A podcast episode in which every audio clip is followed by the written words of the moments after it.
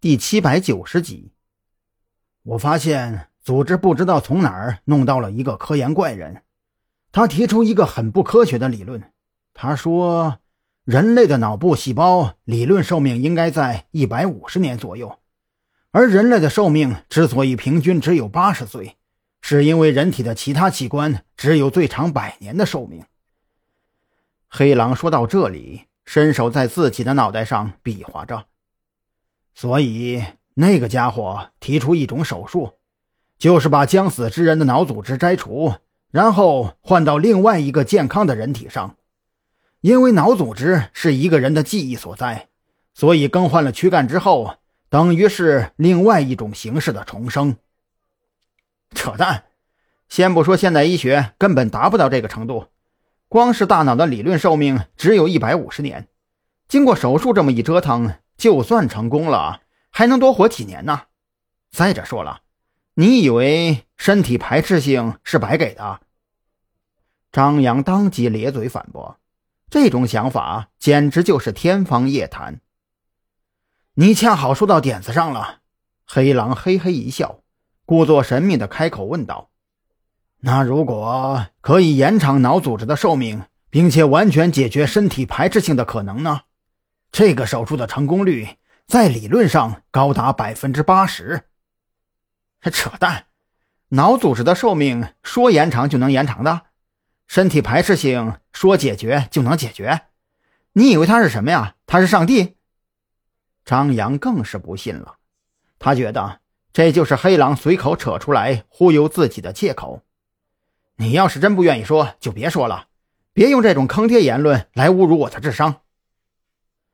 听张扬这么说，黑狼顿时就急眼了。你以为临海市的克隆实验室是干嘛用的？你以为孟婆汤的存在是干嘛用的？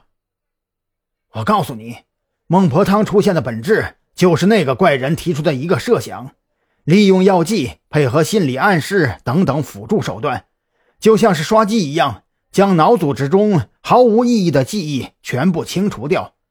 因为那个怪人认为。人类的脑组织就好比是电脑的储存器，正因为储存的垃圾信息太多了，占用了脑组织的容量，所以才会影响到脑组织的极限寿命。脑组织，张扬刚想插话，就被黑狼用手势打断了。我知道这很匪夷所思，你听我把话说完再发表意见。黑狼很无奈。当初他刚拿到手下的人查出来的资料时，也和张扬一样，怎么都不肯相信，这个设想居然真有实现的可能。好，好，好，你说，我听着。张扬咧嘴冷笑，一副我就看着你继续往下编的模样。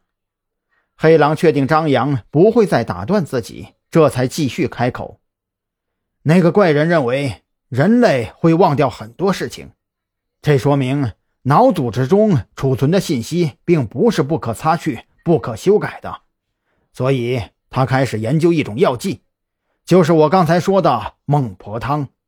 他希望用这种药剂来抹除掉脑组织中陈杂无用的信息。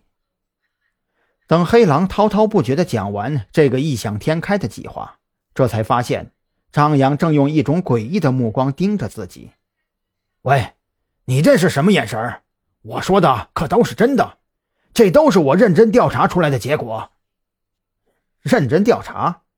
我怎么觉得你说的这些就像是当年冷战时期某忽悠局的思路呢？